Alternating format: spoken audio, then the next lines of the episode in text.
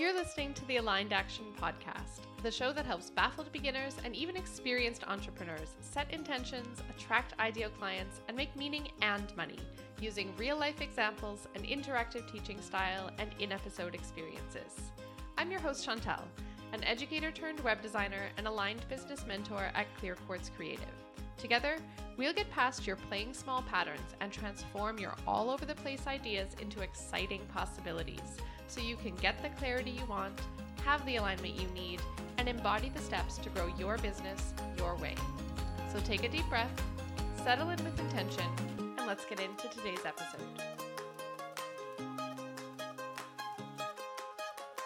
This is episode 39 of the Aligned Action podcast. And today we're talking about some statistics that made closing my course an aligned choice for me. So I'm not going to bury the lead here, I'm going to get right into it having an evergreen course didn't work for my students and it didn't work for my business. So I decided to close it. I have real stats that I'm going to be sharing today to explain to you why I did what I did, why I made this decision. Today's episode is all about me sharing that with you. It's going to be in parts. In part one, I'm going to talk about the live portion of the class to give you some context. In part two, I'll tell you some stats from when the course went evergreen. And I'll also tell you a little bit more about my decision making process and how this impacts what I'm doing moving forward. I'm going to start by telling you a little bit about the course. It was called the Aligned Action Workshop, and it was designed to be an eight module journey of creating a vision for your business and then matching the rest of your business to that vision. The main teachings in that offer were things like vision, mission, values, ideal client, brand voice, brand messaging, aligned offer creation, client experience, sales systems, content and engagement, and intentional business practices.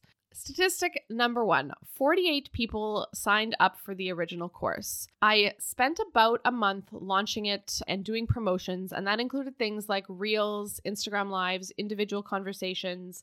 I filmed Instagram stories, put out feed posts, and reached out individually to past clients. The course was designed for me to film it live. So I did that in February 2021 over eight days. It was filmed for an hour a day. The format was me teaching live with slides, and I also had an ongoing transcription. And then at the end of each session, there was time for questions and answers. I often went over time with that. The whole point of me filming it this way and offering the course in this way was to be in people's energy while filming because that's a very supportive thing for my energy type. I work better when I can feed off energy and respond to other people's energy rather than just try to muster up enthusiasm for recording all by myself.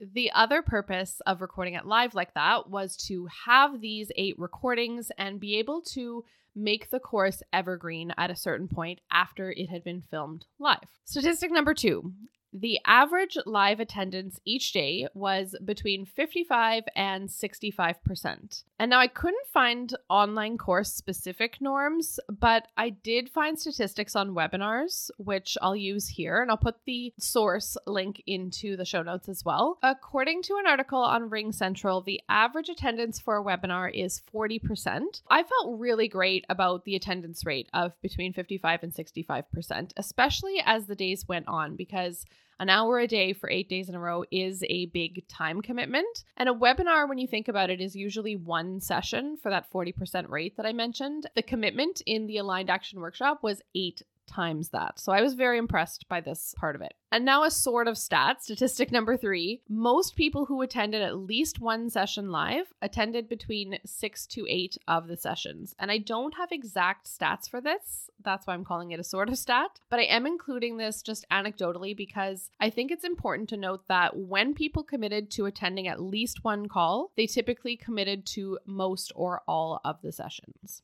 I didn't make the recordings available until the end of the experience, and that decision was made in order to encourage live attendance. In my experience, providing same day recordings is a bit of a double edged sword. On one hand, people who have variable schedules or who have a random appointment, they appreciate this flexibility. But on the other hand, having a daily recording while being a ton of work for me to do, it also reduces the commitment to attending live. And I wanted to see what would happen if I removed removed the replay norm because I've noticed that people tell themselves that they're going to watch the recording, but the follow through on that is rarely there. And I'm one of those people. So I'm pulling that from myself and from what I've heard in the industry. Statistic number four 14 people out of the 48 initial registrants filled out a detailed testimonial form, which is about 30%.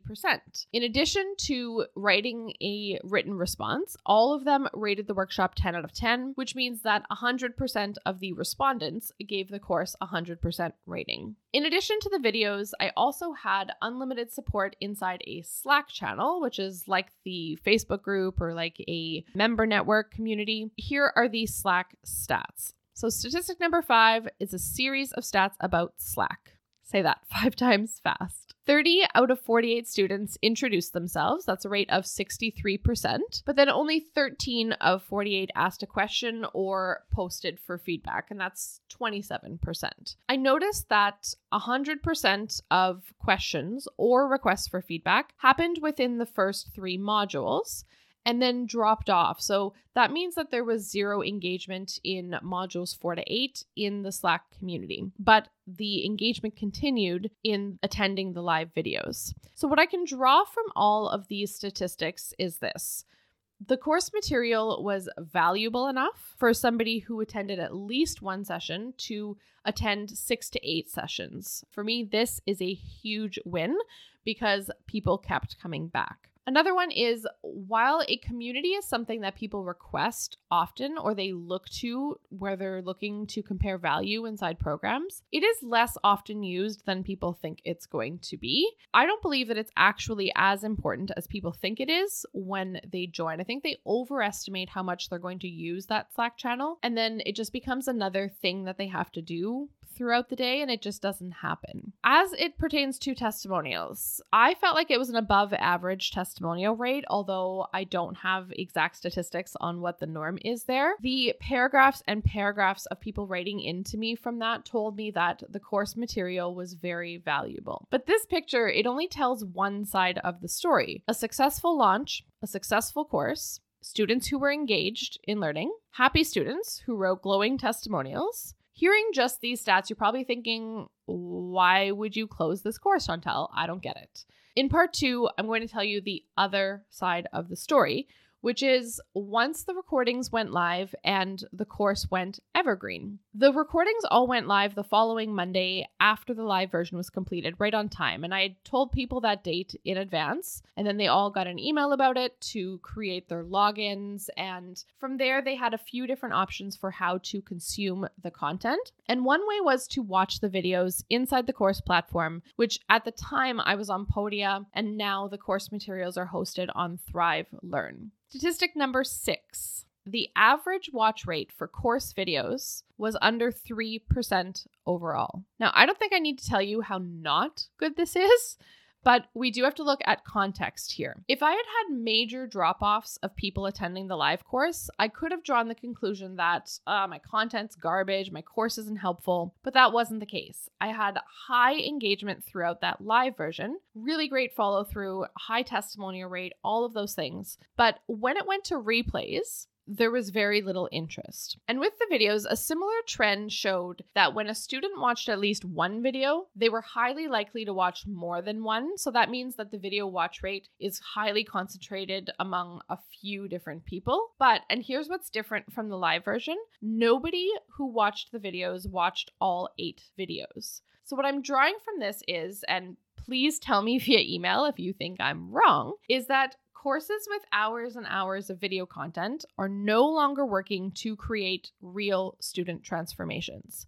How can they when almost no one is watching the content? When you're selling something, everybody asks about replays. And I'm sure that's with the best of intentions of actually watching them. But the data, in my case, does not support this because people on average did not ever watch the replays. Of course, the video versions are hidden behind a login, a unique username and password. And when you watch the course videos on your phone, they take over your whole phone in the sense that you can't navigate to other apps and have them keep playing. Sort of like the free version of YouTube. As soon as you exit, it stops playing the video. I think that this lack of convenience is one of the things that's seriously hurting watch rates for replays and for evergreen course content. Within a few months of putting the replays live, I also opened up the course for evergreen sales. So I put up a sales page, I put up the testimonials. I had a link for people to buy it uh, on an ongoing basis. They could purchase it anytime. The cart was always open.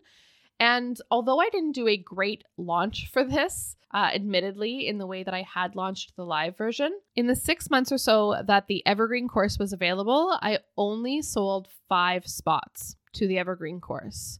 And of course, that could have been related to something on the sales page, the messaging, price reluctance, lack of live element. But in general, the course, once it turned evergreen, didn't convert the same way that it had once it was live. And to jump quickly into learning theory for a moment, our brains learn best when novelty is involved. And that means newness, anything new, anything exciting. This is what provides our brain with dopamine, which is the feel good chemical that keeps us motivated. At this point, there is nothing new on a slide deck. Nothing new to be found there. Our brains are so tired of that format, that webinar presentation style, that we are checking out before we even log in. Hence, no one signing in to watch the videos. Another way to consume the content is to listen to the course audios, which are hosted on a private podcast. So I can see the exact listen statistics from that.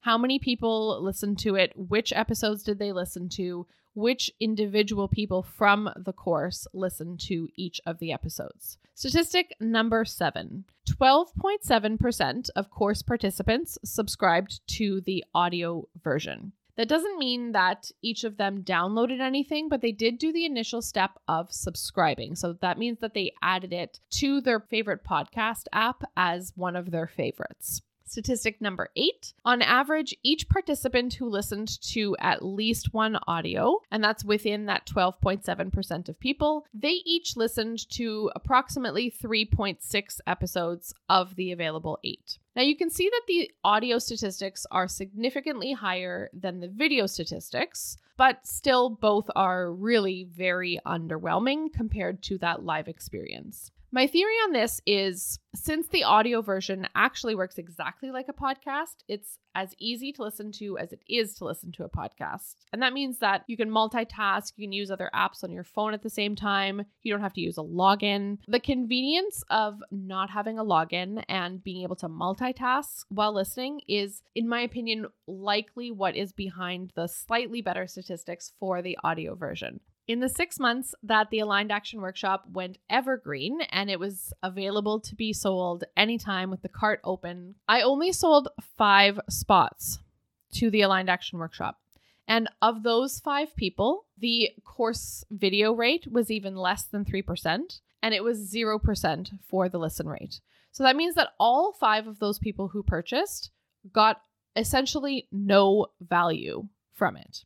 And all of these statistics are not where I wanted them to be. They weren't where I would want them to be to be able to continue to sell this product and be acting within my values. Now, we all have to make these decisions for ourselves, obviously, but for me, I didn't feel ethical about selling something that people weren't actually using. And I have the statistics to show that they are simply not consuming the content, even with the very best of intentions. And all of this together is why I'm moving away from online courses. As we all grow in this online business space, we're iterating all the time, we're co creating, we're evolving. Certain things are going to fall away over time.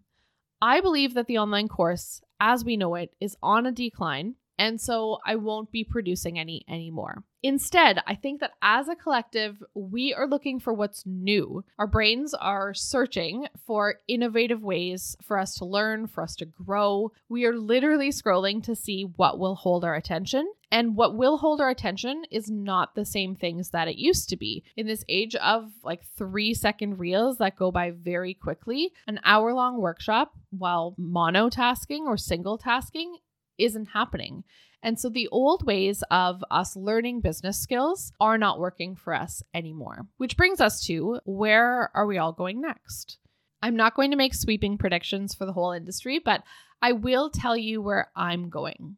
I am heading towards learning that isn't screen based, giving your eyes a break from your device, giving your brain a break from the constant interruptions that it has become used to online. I am striving for learning that goes beyond simple information and that actually inspires you to apply information and then stays with you all the way through to the completion stage. Lastly, I am shifting towards learning that is handheld, tangible materials that arrive at your door that make you want to give your full attention to something and then actually follow through and do it. I really want to know your thoughts because I'm building it for you, the person who has probably signed up for more courses and more bundles than you can count and has less and less faith in yourself following through.